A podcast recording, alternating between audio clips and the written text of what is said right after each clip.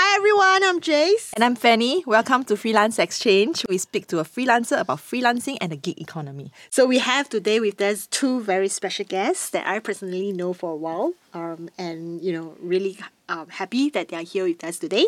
So first we have Anne-Laure. Hi everyone. Yeah, she is a community artist and art facilitator. I will leave it to her to share with you more. And then, of course, we have Satya here with us today as well. Hi. So good to be here. Right. Hi, ladies. Maybe you'd like to introduce yourself to our audience. Yeah. Would you like to start? Okay, I can start. Yeah. Hi, I'm Satya. I'm the founder of Zag Studios, and I help service-based businesses create brands that stand out and create messages that will help them get their best clients really quickly. And I've been doing this for about 2.5 years now, and it's been a really interesting journey, so I'm excited to share about it. Great. Yeah. Oh, fantastic. Yeah. Hi, everyone. So I'm Anne-Laure. I'm an artist, facilitator, and community builder. So basically, I help individual or university or organization get excited behind a big vision and really collectively build together the relation to this big vision. So align behind the big vision. And I do that through collective art experiences. So maybe you would like to share with us a bit more about, you know, your involvement with the community. Maybe we'll start with Anne-Laure. You know, currently, you know, what based on what you're doing, you know, what are some of the involvement that you have with the local art community and the media community? That's a very good question because actually I'm still testing the different format I'm involved in. Maybe just a few words to explain why people reach out to me. I've got a very diverse background, so I'm an engineer by background. I've been working in Africa and sales.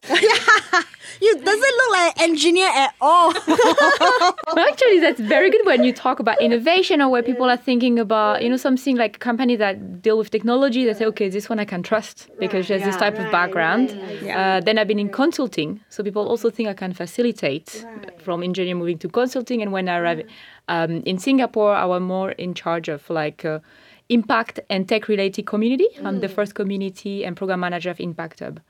So based on that, really people approach me on many things. I give you one example about how I've been involved with local artists. For example, it was a music festival, music, inspiration and technology festival called IMI. They thought, okay, we're technology, art, we need someone who understands content.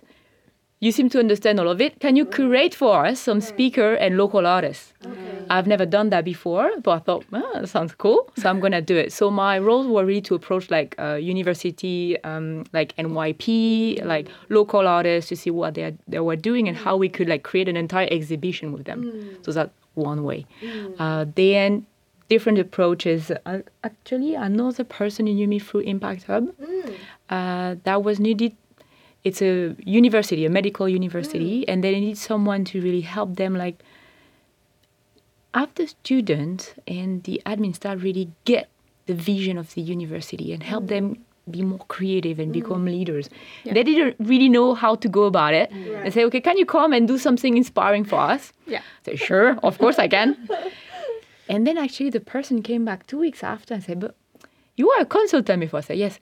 Can you involve us? I said, of course. Yeah. So, and then we started with 15 people and we ended up with 157 people from the student to the staff, the dean, passing by people. It was amazing. So it's really listening to what people want and saying yes. And then how do we do it? And bringing the right people. Right. So that's more for me. Yeah. Wow. Nice. Yeah, I really love my clients. I'm really excited about it.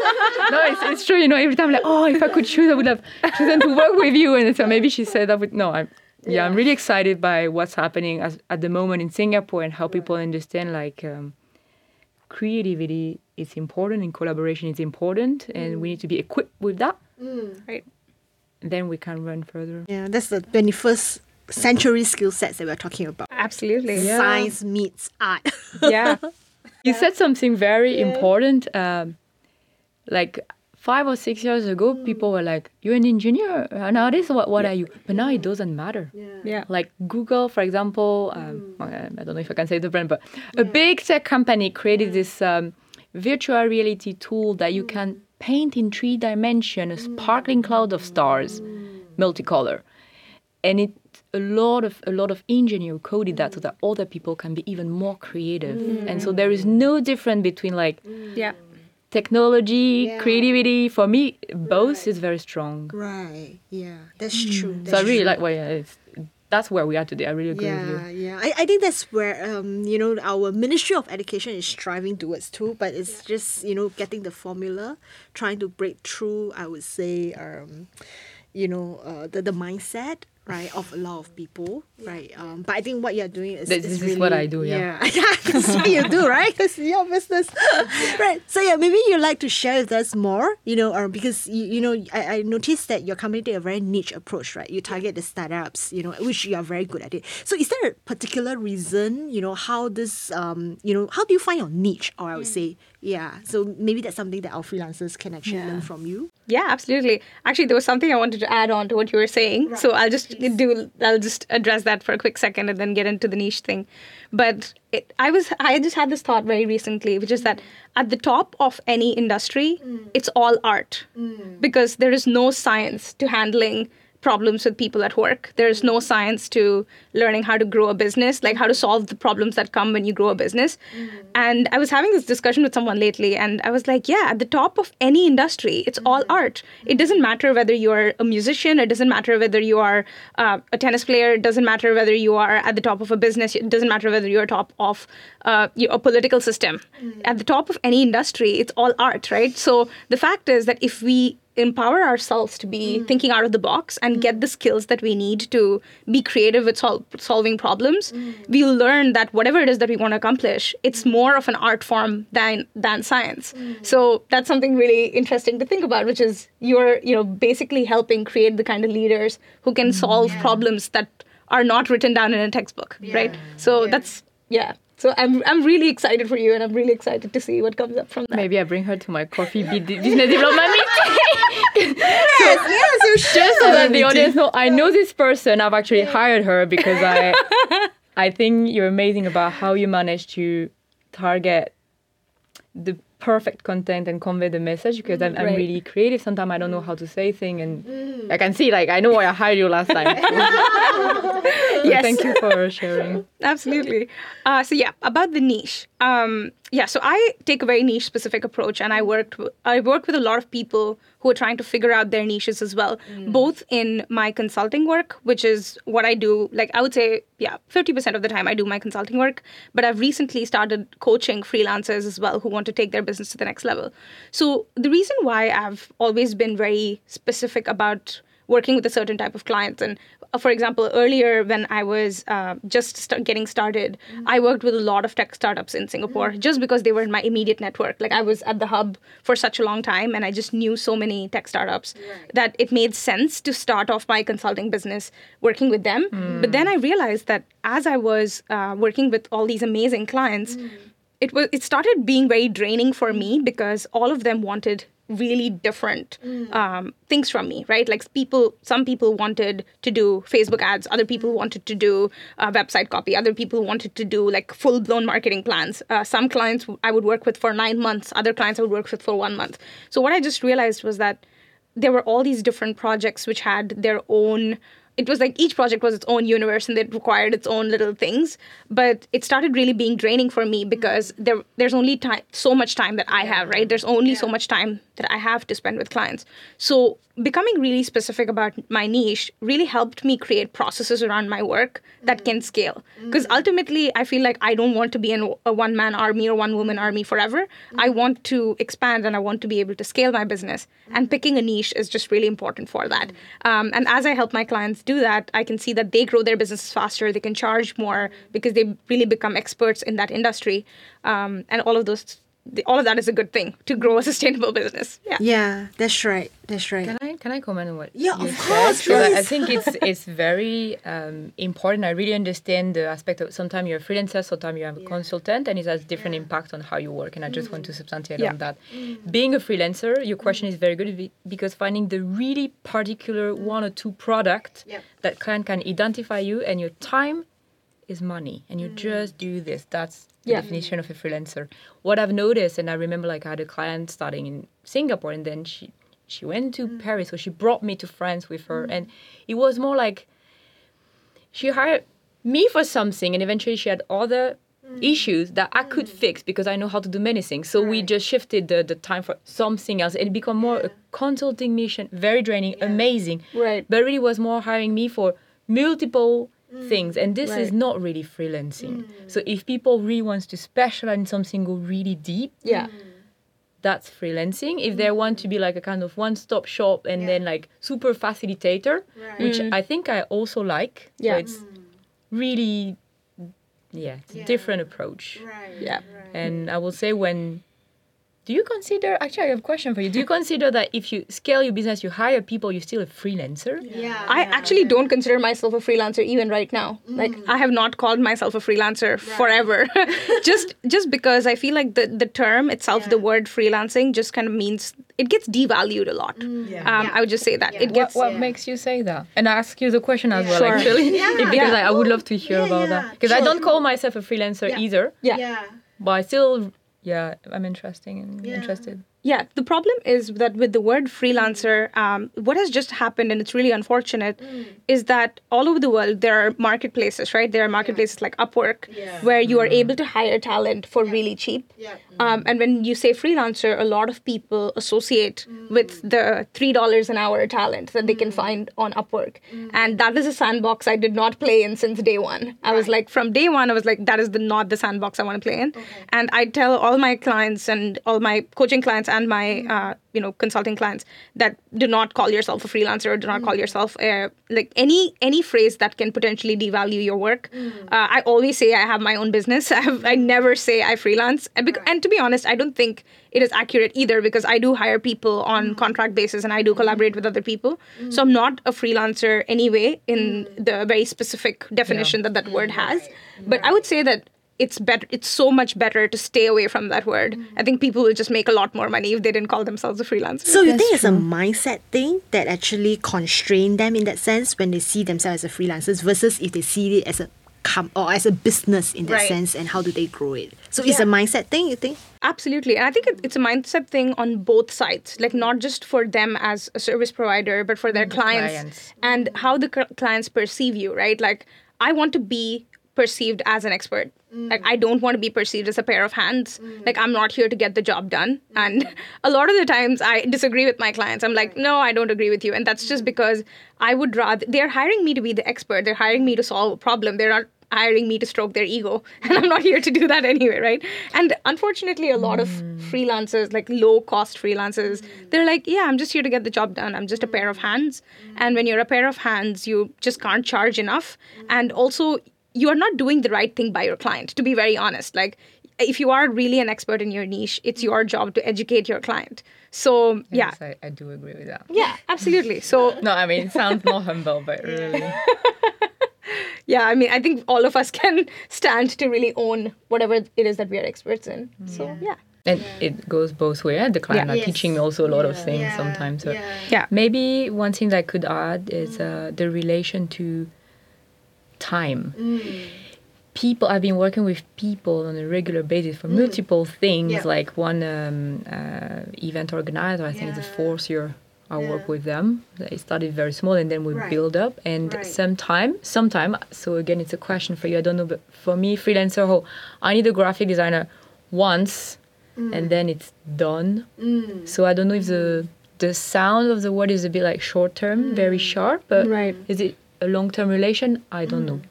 What's your...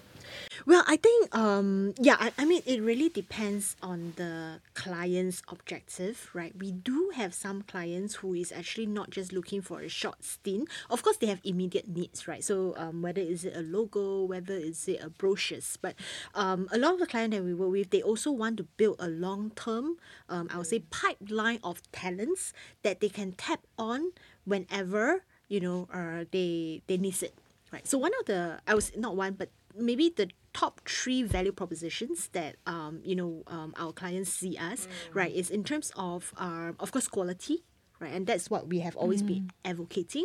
We want to work with self-employed persons, right, or creative individuals, or independent creative professionals. I love that. So a lot of them, so we are looking for people who are really passionate about their craft, right, and who really stand for something. right? In whether you are graphic designers, whether you are web designers, right? Strive for excellence is key. So we always are looking out for this group of freelancers, right? Because that's what, you know, keep the clients, right? That's what will make it, you know, a difference between a one-off project versus a long-term projects. So quality is one, and then another one is timeliness. So a lot of our clients, right, I mean, of course, unfortunately, but some of them really, you know, they can't look for us is because they have no choice, right? Because it's like the thing is so urgent, they don't know anybody else, you know, that can do it. So they say, I'm so sorry, I need it done by tonight. I need it done by tomorrow because, you know, my previous freelancers, you know, didn't do a good job, you know, I'm answerable to my boss, you know, and things like that. So timeliness is something that's very important. So if we are actually able to provide this turnaround, right, for our client, not just with one freelancers, because right now a lot of them, maybe they already know, right, they already are working with somebody, just maybe one graphic designers, but if they need it, the graphic designers may not be available, right? So hence, you know, they would hope that we can actually build a stable pool of freelance. So that's where, you know, it's not just once, right? It is long-term engagement, but it's just that they don't know when is the next one, right? So they also hope to build this long-term relationship with that person, right? So that they can count on that person whenever they need to, right? And then of course, the lastly is the cost. I mean, as usual, because the business bottom line matters, right? So it's really the cost effectiveness, right? So if let's say there is a good freelancers who work very well with the team, right, and it's cost effective, so why not, right? The client will want it to be a long-term engagement as well. But I find what Satya says is very true about labeling themselves as freelancers. But, you know, for the past 2 years, the Singapore government is starting to, you know, shed the limelight on freelancers. Right. It's only recently that they started to use the term. But what you say is very correct. But I think, like, when freelancers know themselves as freelancers, they think of themselves as just a warm body, an operational tool. That's why a lot of them come to us asking us how do they carve out their niche. Yeah, absolutely. Yeah. That's a very common question. But because they see themselves as a freelancer and not an expert, I think if we were to turn things around and if our first question to them is, what are you an expert in? And then it forces them to look into what, you know, they can develop their expertise in, and then you know, maybe the whole gameplay can be leveled out in Singapore. I love that. That's a very good thought. And also I think it's good to think in network so that they can pass opportunity. That's what you are here to pass opportunities around. And I like to come back on something that was said about the timing. I noticed, so maybe that's a tip and for like freelancer or however we want to call them. Sure. For me, it's being present in the mind of people, because sometimes I just do small touch point on a regular basis. I say, hey, have you been? I would love to hear about you, about this. They're like, oh, by the way, we need this. You'll be perfect. Yeah. So it's just they didn't think about it. It's just they are so busy. I mean, to put myself in their shoes, there are so many things that they need someone. So it's just being present and then becoming more evident for them. And the fact that then you are in network, because for me, that's a strength. Whatever people need, they ask me. Really, like what I call a teacher, a facilitator, an innovation lab, whatever, I'm able to pass it to someone else so that I can have small touch point and then make the information flow. Absolutely. The network, like I think it's important. And people do not think sometimes in network enough, I feel. Do you think it's a Singapore thing? Oh, it's a Southeast Asian. It's an Asian type of value that we don't network enough. I'm going to let you answer this question because in Europe, Africa and South America, I was an engineer and a consultant. Right. So not so much as like as an entrepreneur. Right. So... But do you see the difference between these two regions? I mean, where you came from, you know, Europe, you know, and here in Singapore. So how do you first settle down, right, in a country like Singapore where you first started with... I started with a hackathon because I thought I don't understand anything. I don't know anybody, and I need to get it a bit more and go deep into like social issues, like smart city issues or whatever. Yeah. Do you have a culture shock when you first moved? How long were you in Singapore, by the way? 5 years. 5 years. Oh, that was when you joined. I joined day number 3. I arrived in Singapore. There was a hackathon. I said, okay, I'm gonna cool people. I'm gonna. Stay here and start having coffee. Left. And I never left. I mean, people like, of course I never left. So what's the culture shock that you find it most difficult to overcome when you first come here from where you are? I don't know if this is related to freelancing. Right. I'm just saying the culture shock. I am half French, half Spanish. I'm a very direct person. If there is an issue or if there is something I need, I'm going to ask you, tell me, happy, tell me. And then I've got the information that I can move on. Yeah. I learned really, my last position, I ended up, once a month having an individual coffee with people working with me. I say, okay, how are we doing? Is there anything? And people are like, yes, actually, I'd like to share that. So for me, Asia is amazingly fast on many things, but sharing feedback, I have always to go and take it. Mm-hmm. I feel sometimes it makes me lose a bit of time. Just you're not happy to just tell me, and then I adapt, and then I've got the information. So that's a really big difference. Yeah. Yeah. Yeah. However, it has taught me to be a bit more smooth, which is good, right? Yeah, it is. Because I think the other side is I'm very energetic, so some people love me. They also hire me to facilitate complicated topic, complicated situation, because I'm a bit like, hey, I'm here. Yeah. So it's can I give an example of one of my last community projects? There is a festival, the first ever about sexual wellness and reproduction. Yeah. And they needed someone to actually engage and activate the community around this very delicate topic. So they say, okay, do you have idea? Tons of idea. So we ended up doing something, and now I'm doing interview and making people draw with a very smooth way of bringing this, in one-on-one, it's going to be... But then we're going to have an entire exhibition about sexual wellness and reproduction, which is... not really easy to talk to, not really Asian style to talk especially to. Especially in Singapore. Yeah, for sure. Yes, and again, I'm not very sure it's just Singapore. I think there's also... What would you say, other part of, Asia... Yeah, you're not going to have luck with that in India. So it's really going to be weird. So the culture shock that was hey, I'm a bit, I can't play my speciality as I can't play she's a bit the funny Angmo, she's gonna do some crazy stuff, but it's gonna be all right. And if I manage, that's true, right? Just to come back to the point about the platform and the community and the network, when a freelancer do something, understand what is the next step. Yeah. And be prepared that if they need support with the next step. So if, for example, I go in a university and I have this experience in one-on-one with a student, and if they have but we would like to provide some support, whatever, I don't know, there is whatever topic they want. It's good for me to know a bit what's next, to be able to pass the information even if I don't do it. Yeah. So I think that's important to understand what's next with the clients. Yeah, that's true. Absolutely. That's true. It's the next step. Yeah, to think about it. That's true. I'm from Mumbai, so I grew up there pretty much my whole life. And I moved here when I was 17 for university. Right. And so I graduated, and then I started my own business. And 10 years later, I'm still here. Never look back, right? So when you first come to Singapore to study at SMU, do you have a culture shock as well, Or actually, in general, we are quite similar in that sense. No, the culture shock was huge. It was very interesting because obviously I was very young, and I was, this was the first time I was living in another country, without my family or anything. So that in itself is an intense experience.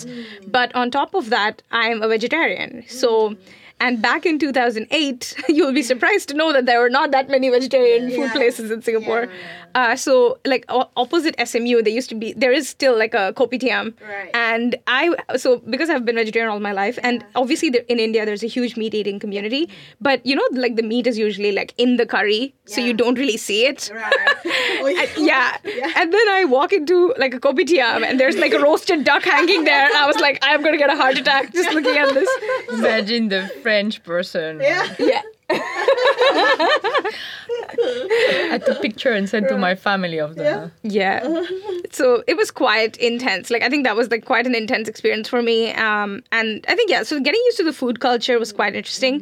Also, I think Singapore has a very unique cultural context as well, right? That I wasn't really exposed to. I was in Singapore, I think, a week before classes started, before university started, right? So it was just really getting used to a whole new community. of people. And also, like, you know, a lot of the people I went to university with, they had context, right? Because they had friends from high school who were still with them. Yeah. They knew a lot of people, like, through, like, common social circles. Yeah. But I didn't know anybody, basically. So I didn't know anybody. So I was building my social networks from scratch and really getting used to the place. Honestly, I think it took me about 2 years to really start loving Singapore, just because the first 2 years I was like, there's just so much to get used to. And obviously the curriculum was really intense and all of that. But I loved it. I think definitely coming to Singapore has been one of the best decisions of my life, even though I didn't know it would be when I moved, of course. I'm just curious, why would you... So diverse here, the quality of people I'm meeting is like, I've never been saying so much like, hey, I'm half Balinese, half French, because when people ask you like, hey, where you come from? It's like, you or my family, or there's so many things to be said. And so it means understanding clients' needs sometimes. It's a lot of background and context, as you mentioned. For sure. It's so exciting intellectually. Yeah, yeah. So what advice will you give to a, say, somebody who is interested to get into freelancing? How do you advise them to go and look for their first client? Yeah. Like, we kind of mentioned that understanding clients is important and things like that, and that requires a lot of skill sets, right? Communication skill sets, understanding, you know, of the context. Client management. So for young freelancers, you know, what are some of your recommendations as to how do they go out, you know, and get their clients? I have one. That is very important. Just go out and talk to potential clients. Yep. Not only your friends, not only the people you trust, just go out and talk to people. I'm not joking. I was like mentoring like 12 hours on Saturday for a hackathon. Amazing. Right. But it took them maybe half of the time to understand they needed to, during the hackathon, grab the phone and talk to people to understand what you're proposing is that.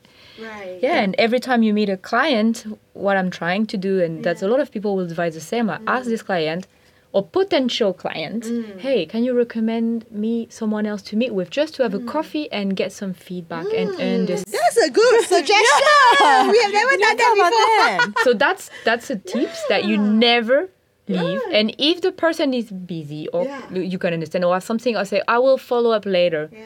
And they don't, you do follow up until they give you a contact. Making it easy for them is, hey, I've noticed you didn't have the time to come back to me. I prepare a small blurb so that you can introduce me easier to this type. Right. Make it easy for anyone who'd accept to take a coffee with you to... But that's what you should be doing. Yeah, that's what I should be doing. Be a, how do you say it? Hustler? Yeah. Hustle them and say that they get, because you can assure them you're not going to do a sales pitch because you're not even ready, you don't know if you have a niche, etc. But really talk to. I would love to do that even more. Like, I had like 2 meetings this morning, but it's really so it's a bit create instability because you get so much insight. But would you say as a freelancer you have to do everything, right? So for example, you mentioned, you know, you want to meet more people, but do you have the time, right? So once you get a project, you know, then what happened to this, right? If I had the perfect answer to that, I'd be Anne-Laure millionaire, like Satya millionaire. But that's really good advice. Yeah. That is really good advice. Like, just asking people who else you can connect with is definitely amazing advice. The only thing that I would add to that, like, if you're really new, so there are 2 things to think about. The first thing is that go out and be useful. And I think people just don't do this enough. Like, there are so many people who are just sitting on their couch and going, how do I get a new client? But the fact is, there are so many people out there who have a problem they want solved, right? So if you can just be that person who can solve that problem for them, they'll happily pay you to solve it, right? So that's, I think, a really important thing, which is go out and be useful. And there are ways to be useful in all kinds of contexts. Like, you can be useful in a local community, like a co-working space. You can be useful in an online community, like a Facebook group. There are just so many options for you to be useful. And once that happens, I've actually hired people who just reached out and commented on my post and said, hey, here are 5 things for you to think about the specific problem I want to solve. And then we got on the phone and I was like, I love your energy. I love what you do. Let's work together. And I've hired them for really, like, healthy amounts of money. And that's it, right? Like, it's just really starts from being useful. So I would say definitely go out there and be useful. And the second thing is understand that you have an inherent value just because you have time, passion, and interest in a certain topic. And I say this because, okay, for example, I'm going to make a very unpopular admission. I hate social media. Like, I'm a writer. I can write words for a living, no problem. But if you want me to figure out what to say on social media on a regular basis, like I like sharing my thoughts, no problem. I can just share a ramble, not an issue. But if you want me to really follow a schedule and do social media like a professional, there are very few things I hate in the world more than that. So I recently hired a girl. Everyone. Yeah, if anybody comes to me asking for social media, I'm going to be very angry. But so, for example, I hired someone pretty much just because she loves it. She's like, I love social media. I can do this all day long. So the fact that she has the time, the willingness, and the passion to do social media means that she's already valuable to somebody like me, right? She's already worth paying and she's already worth hiring. So that's something I want people to remember, because a lot of the times people go out there and they're stuck in their own head. They're like, oh my God, what do I do? What do I love? What do I don't love? Do I want to do this in 5 years? La, la, la. The fact is that your work is not about you. Your work is actually about your clients. Your work is actually about the problems that you're solving that need to be solved. So if you just think of it from that perspective of just being useful and solving these important problems, making money or getting your first client or your 10th client or your 100th client is not really going to be a problem. Yeah. That's very good advice. Yeah. To maybe complete that is very, I think I really like what she said. What Satya said is at the beginning, maybe do a bit more. And say yes. Plan in your head, okay, I've got 3 to 6 months money on the bank account that I can do some testing. Right. Yep. And that's very important that people understand. Yeah. I give myself 6 months and this is the money, and plan everything they need to plan. Yeah. Then say yes. After that, there is a where I feel is challenging moment where you have to start to say no to something. Yes. It's hard. Yes, it's important. Yeah. Yeah. I can teach you how to do that. I don't want to do that. No, actually, I learned with consulting with big companies. So I've been working with very big industrial clients. And as a junior, I was like, yes. And at some point, I said, no, I totally disagree. However, we could do that. The level of respect I got that day, I'm like, oh my God, people like to be said no with with a solution. Huh? Yeah. Yeah, with a solution. Yeah. So I personally, in my business right now, I feel like this transition is a bit epic for me, because I like to do many things, but I think I need to really focus on what works best. But it's important to plan exploration phase and then understand what you're not passionate about. Yeah. That absolutely going to be... Yeah, so I think this brought me... Oh, you have how about freelancers who wants to find a niche for themselves? How do they go about, doing it? Freelancers in Singapore, when they first started out, they will say yes to a lot of things. Yeah. And then they will do a lot of things, from corporate, for example, corporate videos to print, everything. Yeah. So how do they, in their journey, find a niche for themselves? Okay. How do they start? Yeah, I have the perfect answer for you, because I have this conversation literally on a weekly basis with my clients. Okay. Which is the way, and I kind of had a similar journey to what you were describing as well. You go through a phase of exploring, and it doesn't have to be a really long phase. It can be as long or short as you need it to be. Because I know people who have been in the business for as long as me, but who have never just found a niche. But the fact is that at a certain point, you will start seeing patterns in your business. I think that's the most important. If you just take out some time to reflect on how your business is performing and how things are turning out, you start seeing patterns in your business. And I actually just have 3 criteria for how to pick a niche. It's very straightforward. The first being the work. It should be work that you really enjoy doing, because as a freelancer or as a business owner, or however you choose to see it, the whole reason why we are here is because we want to do this our way, right? We want to do business our way, we want to do life our way. So if you're doing something you don't enjoy, it kind of defeats the entire point of it, and it's also very draining energetically, and you don't want that. So it should be enjoyable to you, valuable to your clients, and profitable for you to offer. Okay. So there are only these 3 things that you really need to think about to pick a really rock solid niche that'll bring you a lot of that'll make your business actually successful, and also give you a lot of personal passion and energy for the work that you're doing.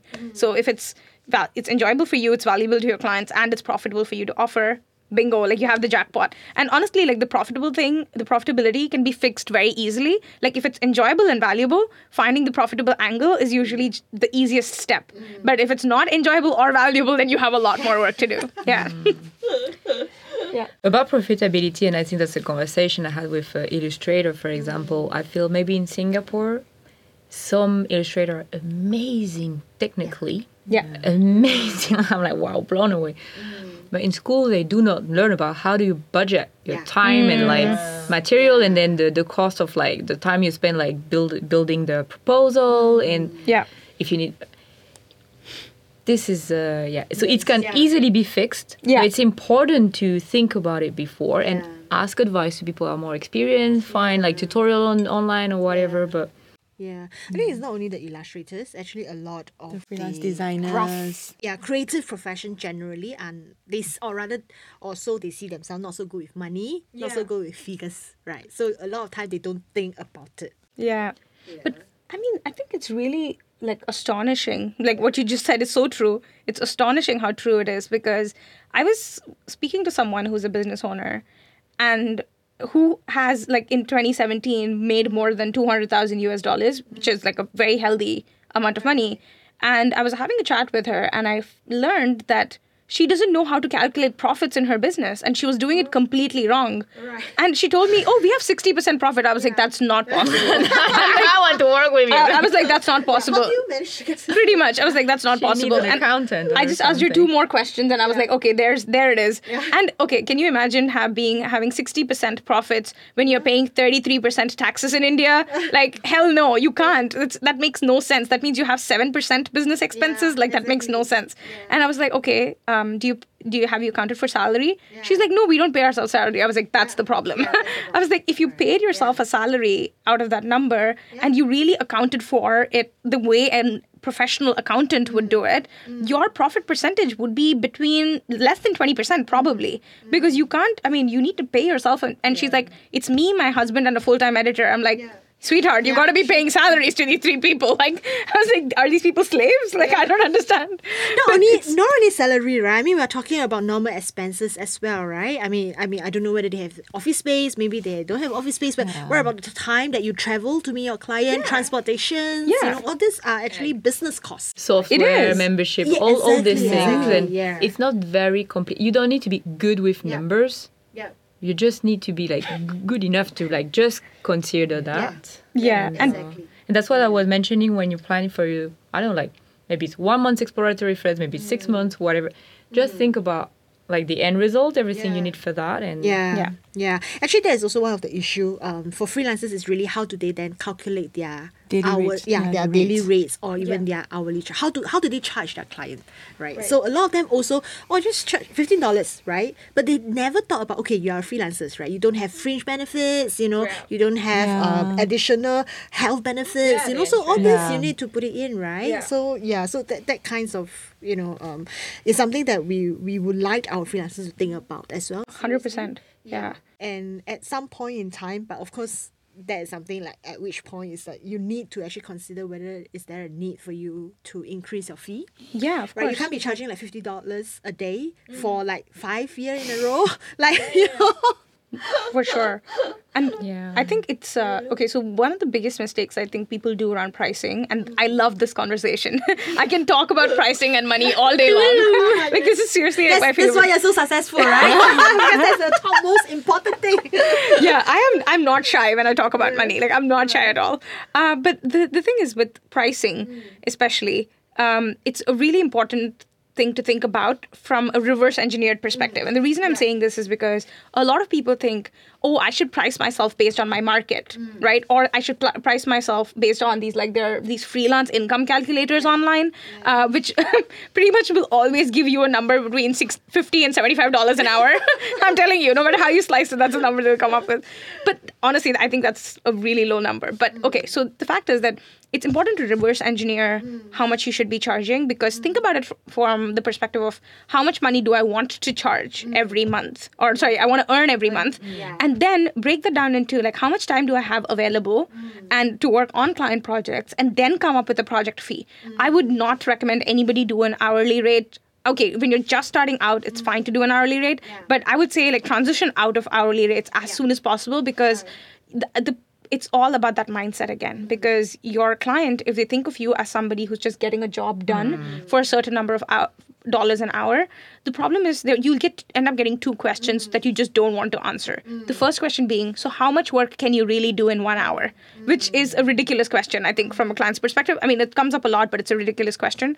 And the second thing will be, wow, like your number is so high. Like why are you worth that much, right? So both of those questions are completely counterproductive to growing a profitable business. So I stopped charging hourly rates like years back, and I only do project fees now. But that's one of the biggest metrics that I use to come up with the number, which is how much time do I actually have available, and what are my revenue goals? And then you reverse engineer your project fee. And honestly, like, people think, oh, you can do this only when you've been in business for 5 years. But I think it can happen a lot faster. It just depends on how much you value yourself and your expertise and how much you're investing in yourself. Right. So yeah, I think that's my top tip around pricing. Yeah. And I'd say it's gonna secure the freelancer doing that. For sure. And this type of mindset I really like, and I would like to, another tip for freelancer is you can apply with your project, with your client. Like tell them, these are the 5 phases it's gonna, like, and this is how it's gonna go, and really like sharing like from the end. Yeah. And that's securing for them, that's securing for you. You understand all the phase and the cost involved. That's really important.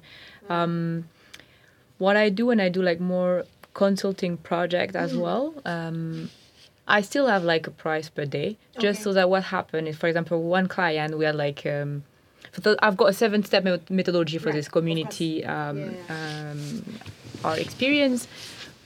But it happens like one of my clients, like the population, they complain, say, no, we want also to do that.